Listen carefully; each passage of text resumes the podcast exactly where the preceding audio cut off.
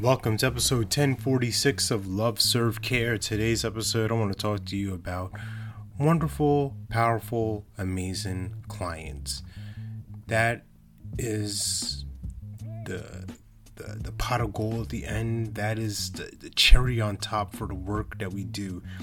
The deep work, right? The powerful, transformational, inquisitive, intuitive work we do when you have somebody in front of you that that lights you up, that inspires you, that is really a dream buyer, that comes to you with with so much uh, energy and passion and expertise.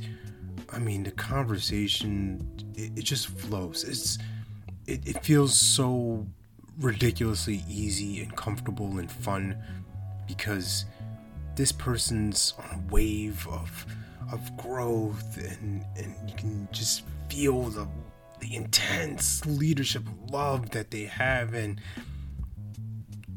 and, and it becomes something more of like side by side right? Never this i'm better than you i'm in a higher position than you. It's just like man i'm, I'm, I'm I, I found myself fascinated by clients.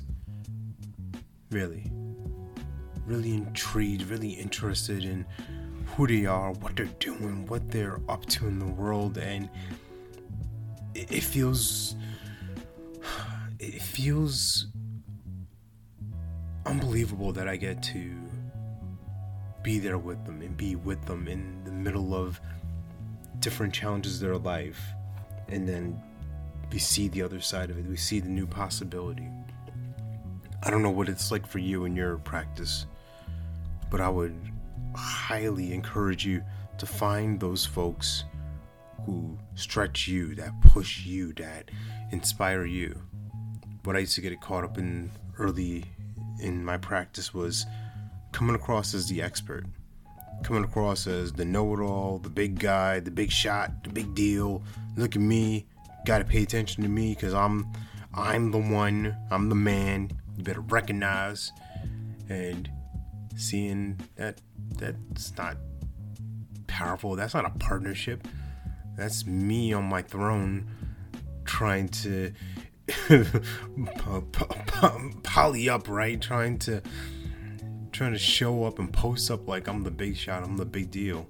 The client's the big deal. What's going on in their world's a big deal. What's going on with their opportunity is the important thing.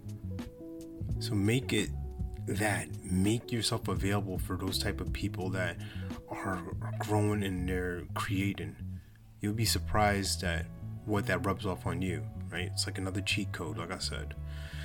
Remember that you're born to live your life in abundance. You're the master of your future you control your freedom and you have complete dominance of your thoughts your emotions and your habits. Take care. God bless. Stay blessed